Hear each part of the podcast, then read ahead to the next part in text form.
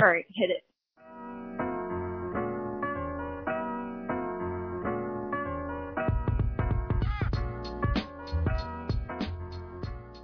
All right. Uh, I was gonna tell you that I got Felix groomed today, and they shaved like the back of him. They called it shorts, but it really looks like he's wearing hot pants. It's so funny. So what you're saying is that Felix is a hoe. He's he's finally making an effort to contribute to this house. Welcome to All Things Terror. yeah, I know. I'm Emily. We're, I'm Jennifer. Yeah, and this is the podcast where we tell you things that are terrifying from true crime and science and history. But not today. This is an interlude. Every once in a while, we're just going to switch up our format.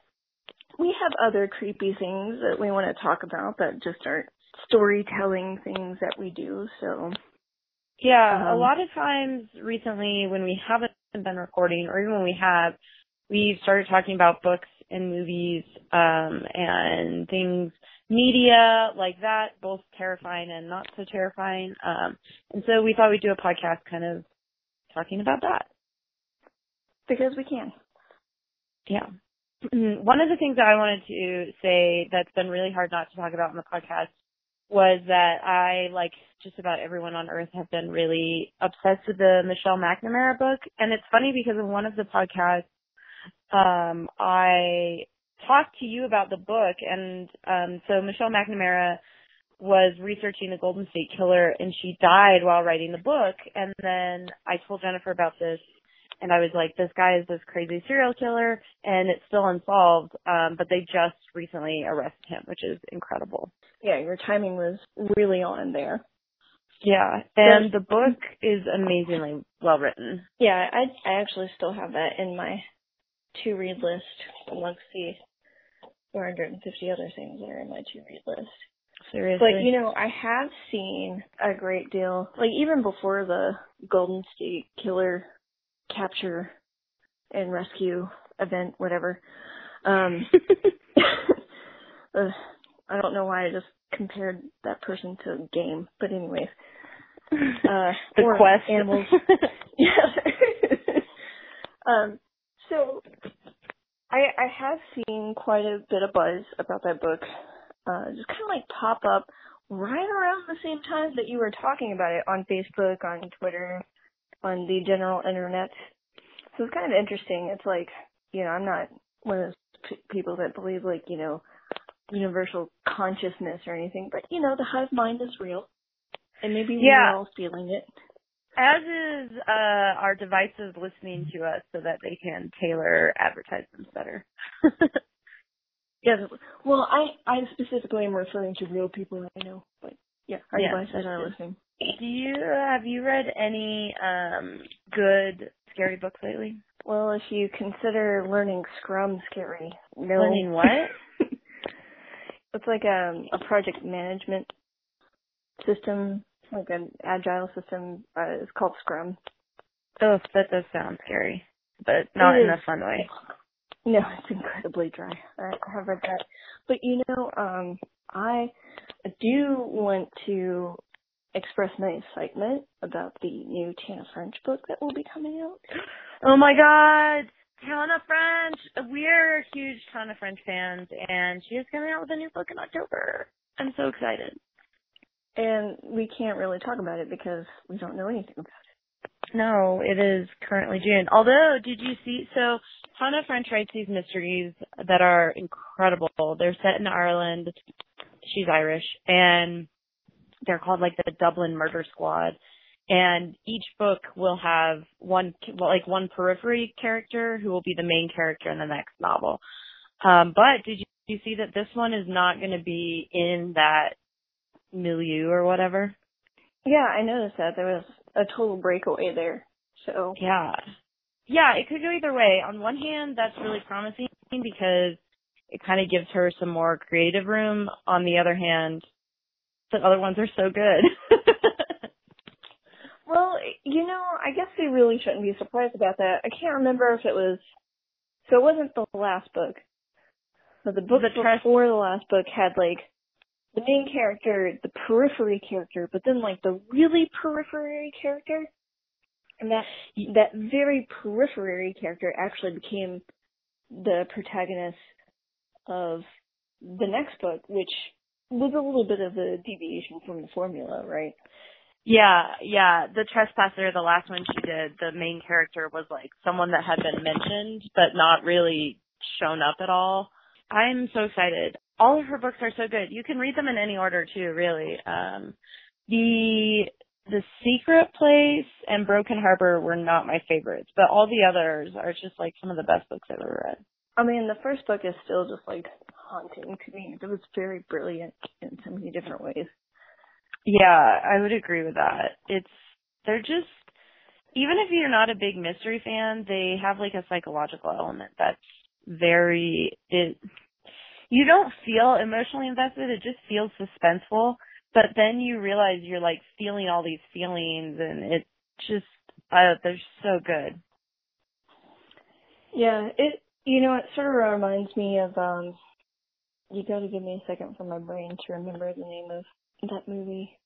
Oh, The Innkeepers. So like, still one of my favorite horror movies. Uh, along with I don't know if I've seen that. I don't know if we can keep this friendship if you don't watch that movie. Unless I watched it with you. What is The Innkeepers uh, about? Drawing it. So it is. It is. Um. It's a ghost story, and you know how much I love ghost stories. Yeah, we are big fans of ghost stories. In terms of horror movies, I think you and I both put ghost movies at the very top. Yes, they're the they're the best of horror movies. Like I love ghost stories, uh in general supernatural horror, and then throw like witches right next to that, creature features, like I love these things. But um so Innkeepers is a ghost story. The thing is is like it's very atmospheric in the same way that the witches in the same way mm. that Hereditary is. We have um, to talk about Hereditary. Uh, The Witch. I we are both very obsessed with The Witch, and this is reminding me of that one with Nicole Kidman. The Others. Is that what it's called? Mm-hmm. That one is really good. It could the idea of like it's being very atmospheric and it's just sort of spooky and eerie. Oh, I like that one a lot. Yeah, there's a there's another pretty contemporary one. I actually have it written down. So, true story, I have a list of horror movies, excuse me, that I love. Okay. I'm going to look at the name of this movie so I do not mess it up. But it is, um, oh, I am the pretty thing that lives in, in the house. Oh yeah, I watched that. I think I was texting you and I watched it. Yeah, it's a, it's another one of those like sort of atmospheric ghost stories that goes back to like kind of like like the uh early uh intensive horror where there's like catharsis but it's really dealing with like tension and the unknown and building that um really slow burn kind of story.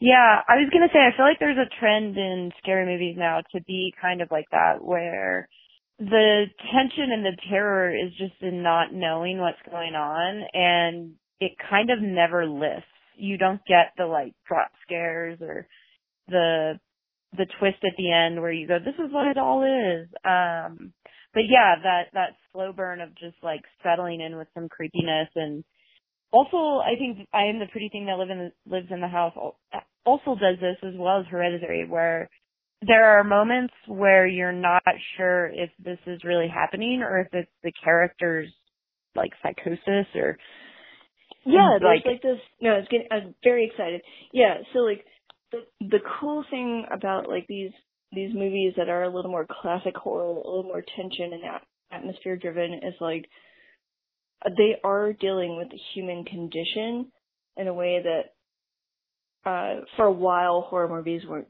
doing because horror movies were like about gore and you know like you said the drop scares and all these things but you know, that movie really deals with loneliness. I feel like in in like an unsettling, beautiful way. Like I'm getting mm-hmm. goosebumps just thinking about it. Yeah, well, and I think what you're saying too is this idea that horror movies sort of if there's a monster, you locate the terror somewhere else. but these movies locate the terror like it's more intimate. Like the things that scare you are like right in your skin. It's very frightening. Well, that is But probably. I was gonna say, did you? This is not. I don't think this really falls into that category. But on Netflix, did you see Hush? Did you like that? Yes, yes. That that is actually um a very interesting uh horror movie because I'm not a big fan of like like the slasher genre. Yeah, me neither. And, but this is sort of like that adventure slasher scary movie. But I really like that.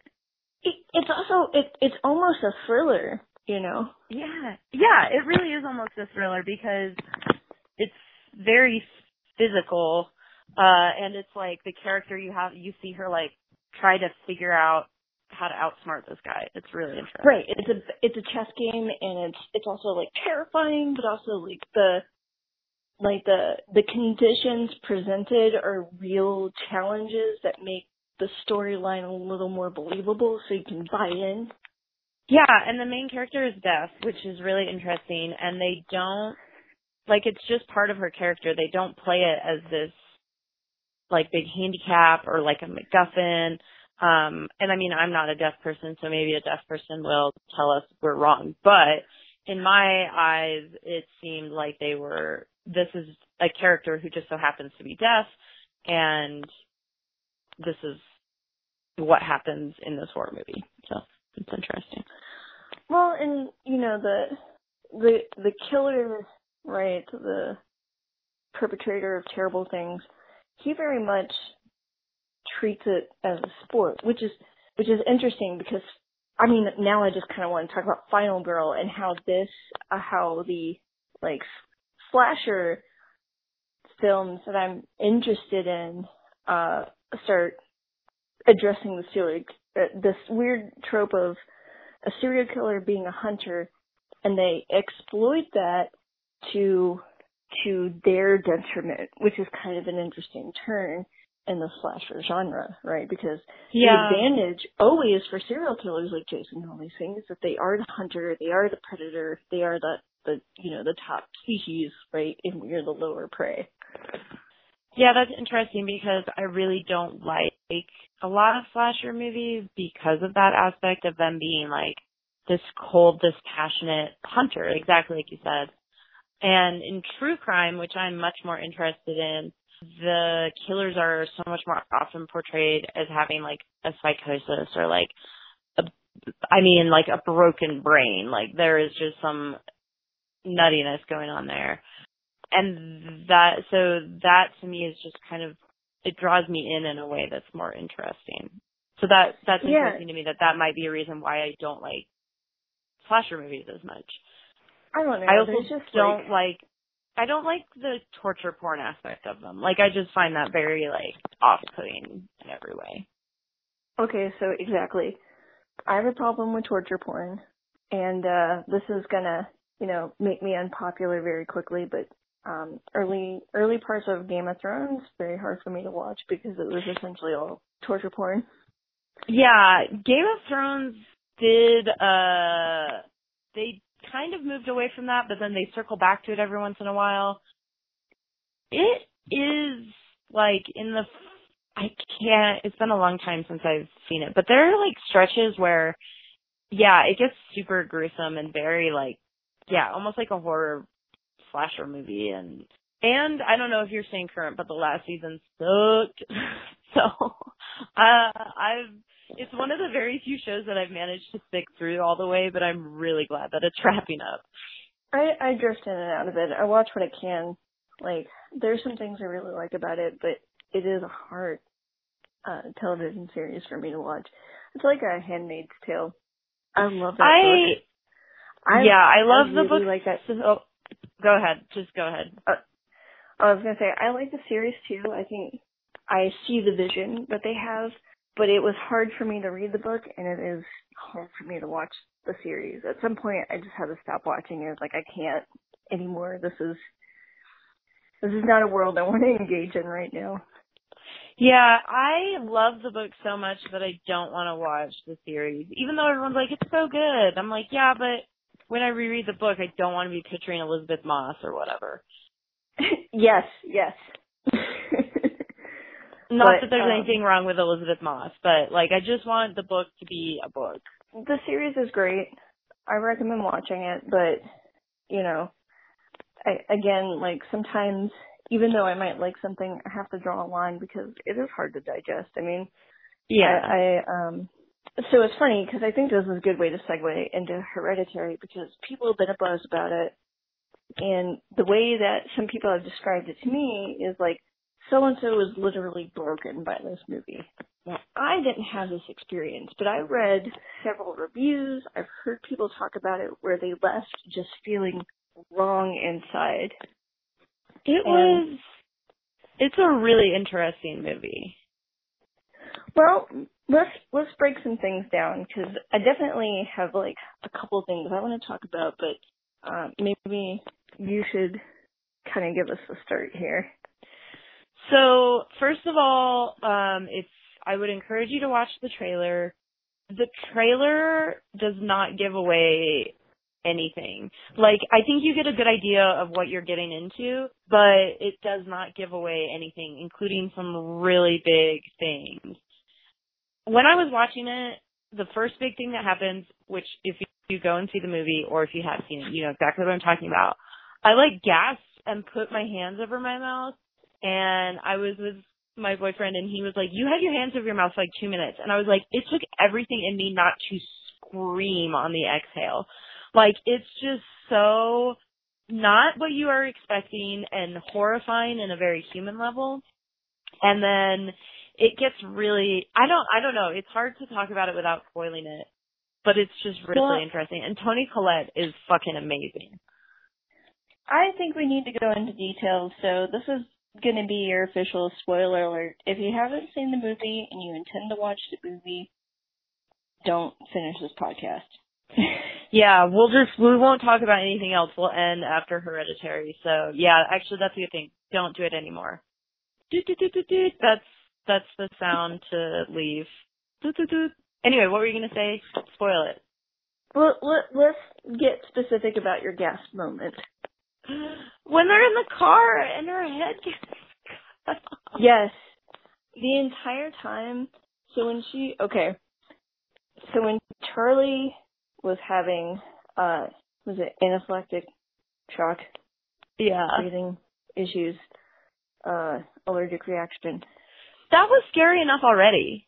Yes, I actually start I did in the early part put my hand on my mouth. But then the moment that she stuck her head out the window, I was like, oh no, this, everything is going to go wrong right at this moment. And I, I actually gripped my face because I knew something was coming. I should have known it was that because there was so much foreshadowing.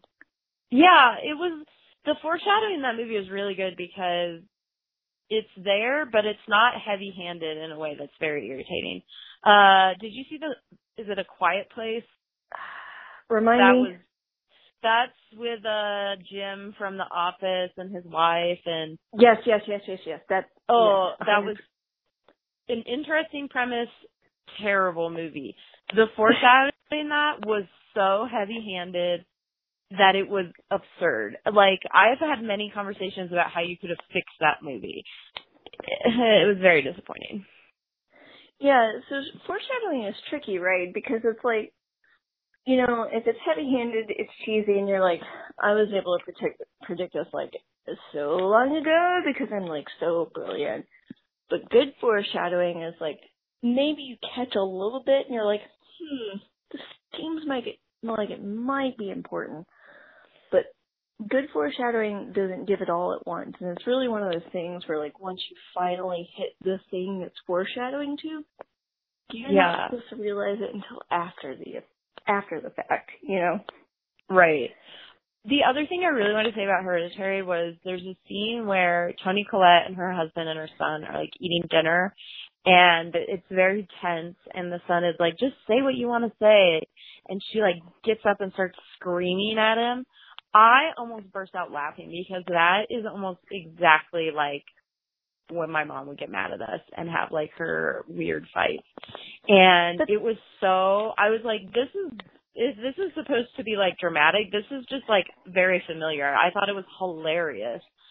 Uh like the you don't do anything, I'm the only one who does anything. I was like, Oh my god, now she needs to segue into how nobody helps her out with chores and then run upstairs and cry and it's my house. It was I just I wanted to I could not believe that. It was hilarious. Like, oh mom meltdown time. And you know what? Like it's kind of cool because um that scene too, like it felt very real. Like I was getting the uncomfortable feeling because of all the tension. It's like, ooh, I know these I know these moments. I know this yeah. I recognize this. But then when uh she goes full mom on you, it's like, Ah, yes, I remember being made to feel small. Here we are. It it got it it went to that line where I was just waiting for her to go and fuck you and fuck your face. But we didn't get there. But it was like right there, you know what I mean? Yeah. Well, and then so this is the thing that's interesting about this movie is that it starts out and sort of in the middle part it's like the terror of like family trauma and mourning and like just this like domestic everyday horror and there's that and then it becomes like Rosemary's baby at the end. So, you know, let's talk about oh god, I, I just my list doesn't jump everywhere.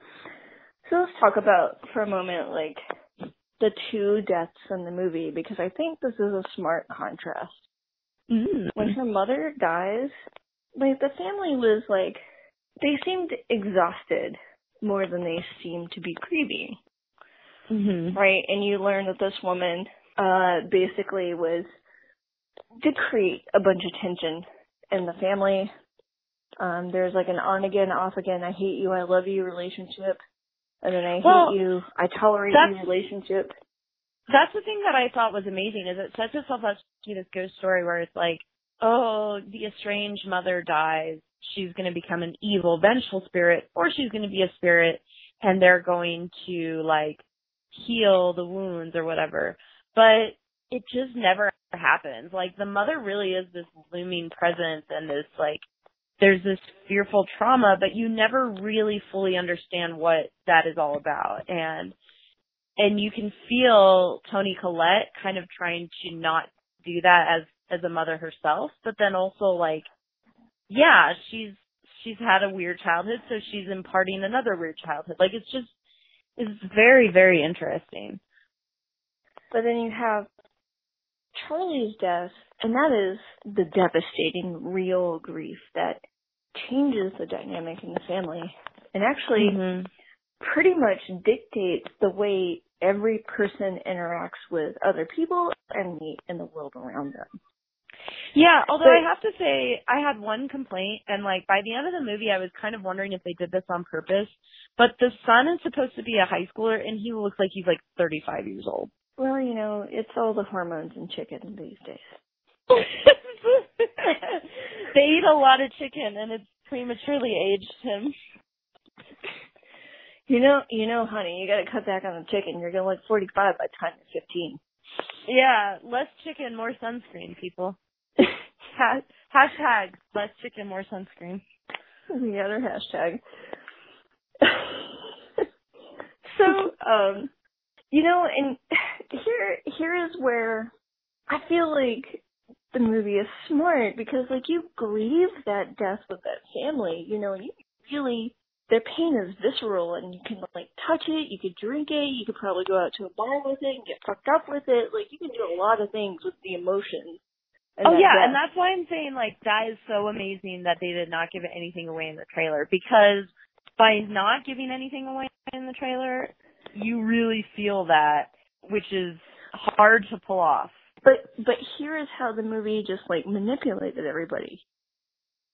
Charlie is not a little girl. A little girl did not die in that car accident. That's true. She was possessed, right? Right, that the the soul of the person that was Charlie as an infant was already gone. So like the tragedy of that death, the tragedy of the the torn relationships in the family, everything that happened, like how how destroyed Peter was. It was all over a demon. That's true. Yeah, and then it it moves into like I'm glad that you saw it because I was gonna say that you Daniel would really like it because then it moves into like a demon possession movie, uh, which is just kind of it has moments too where it reminds me of It Follows, which I also really, really love. Yeah, like these like really stark, like um high tension, low action moments in the movie. Yeah, or these moments where you're like, I don't know why this is scaring me, but it is, and that's really interesting. I didn't. I, so I just want to point out, uh, I drank no alcohol during this movie. does that does that need to be pointed out? I I watched this movie entirely sober, so I can be fully invested in the atmosphere and not numb myself to the crazy that was about to be unleashed upon me. Well, do you know but, what I just thought of that we should do sometime? We'd have to definitely have like headphones and mics and stuff. Um, but we should watch Oculus and like do a live podcast that you could play along with that movie because you and I both love that movie and that's like the beginning of our friendship. And that's such a good movie. I want everybody to see it. Yes, we we need to see that do that for sure. But also time out, I'm pretty sure the beginning of our friendship is uh my great shit talking abilities when ex boyfriends are involved. When what? Ex boyfriends are involved. I think that was after Oculus because I was flying in from somewhere and you guys picked me up. I'm pretty sure that was before shit talking ex boyfriend. To to to be verified. To be but anyway. TB TBV. Yeah, TBV. So there's a lot of like this movie was a lot like a book and uh, I did like scribble a bunch of mental notes I, here, and I know what you mean, but the phrase "this movie was a lot like a book" is really funny. It reminds me of that joke in Parks and Rec when April asks Donna what her favorite book is, and she says Downton Abbey, and uh April goes, "That's a that's not a book," and she just goes, "Downton Abbey." well, this movie is a lot like Downton Abbey, which is a book. but um there there are so many like little things that like are so fucked up and manipulative.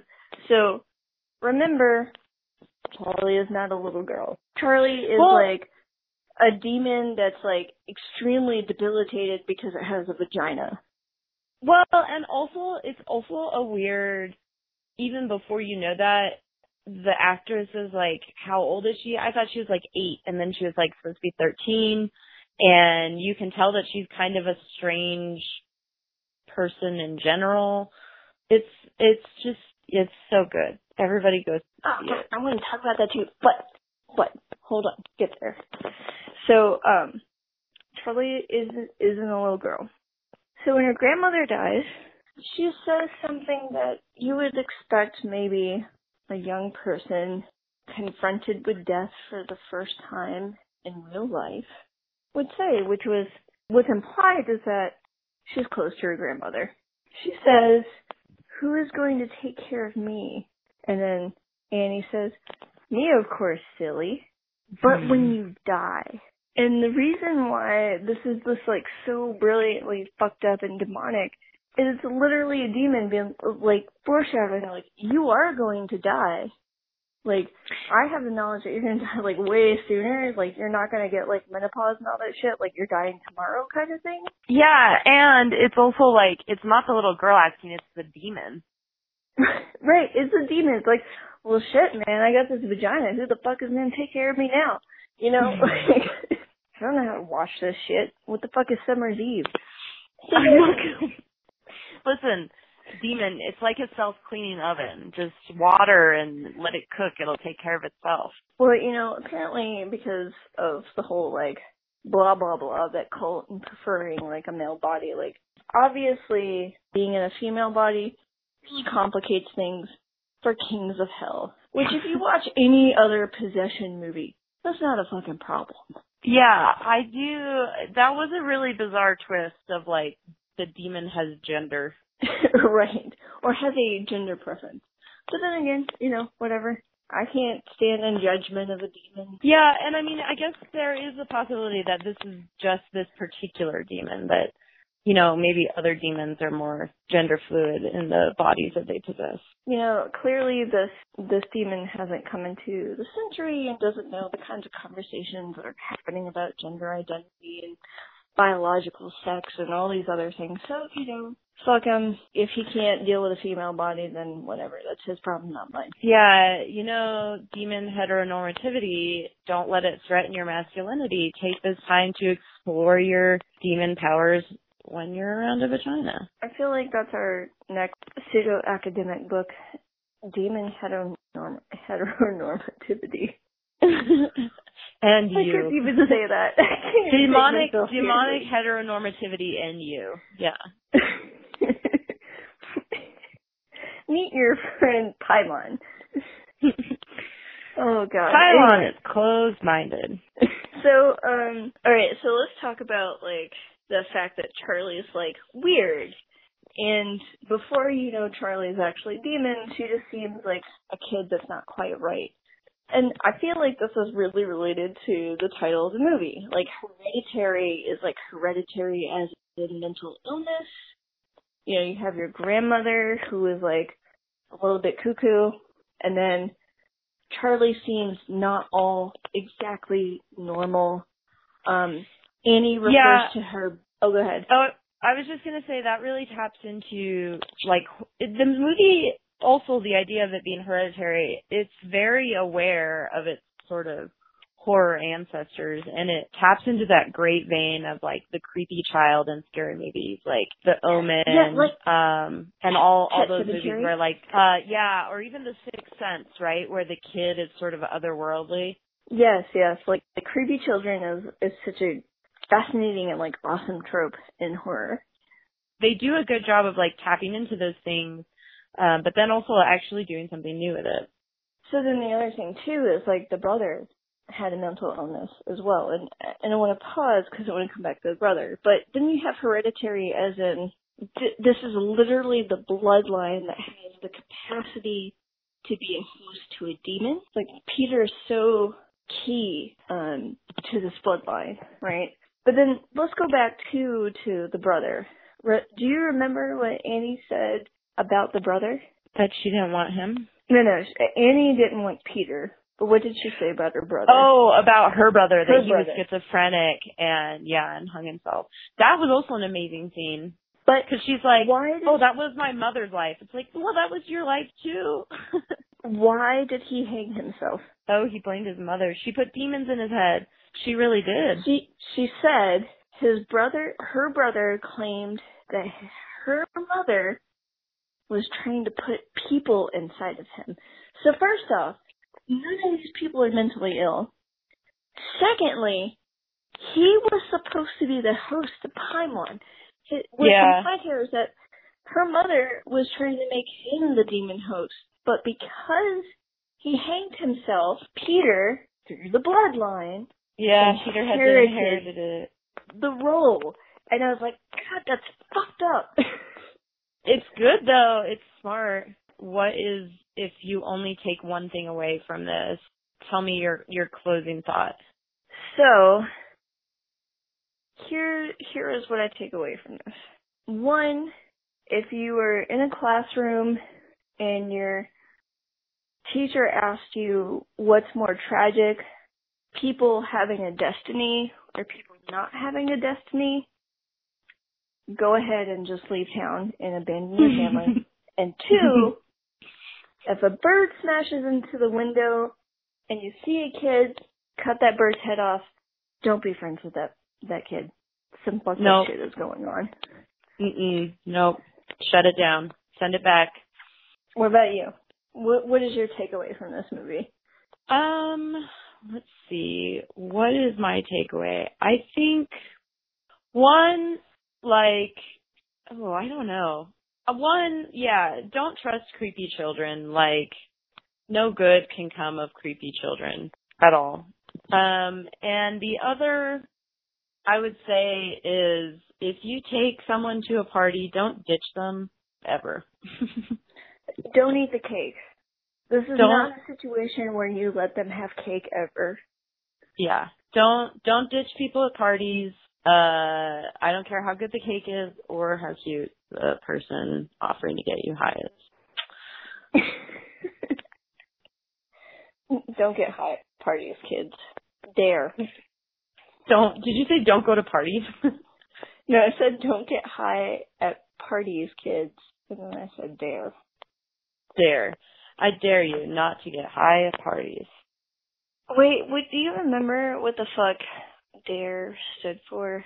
No. Um. I also I think I'm pretty sure this is the second time that we've talked about dare. uh, hold on. I think it's like drugs, alcohol, um, rack room shoes, and E. coli. Dodge all resulting entries. Something about economics. I don't know. No, all I remember was the phrase "dare to resist drugs and alcohol," which does not that is not an acronym. I don't. I have So- to consult the internet now. Hashtag tell us your acronyms, guys. yes. the the more I don't know what what should be our conditions for this. I mean, you have to use the letters D A R E. If you can use D A R E and then also integrate was it dare to resist drugs or whatever Mhm. bonus points bonus points for that That's oh fine. here it is dare to resist to re sorry to resist drugs and violence so use D A R E and if you can add to resist drugs and violence in there fucking bonus points You win. You win our love and esteem forever. Oh, by the way, it means drug abuse resistance education. Huh. Did someone, God, like someone whose parents made them read a dictionary at the age of two and sent them to every type of prep school, that's the person who came up with that name. Well, I was also thinking that since it's specifically about avoiding drug abuse, it's not that you can't do drugs, just don't abuse them. Yeah, don't abuse them. You know, everything's good in moderation. Yeah, responsible drug use, kids.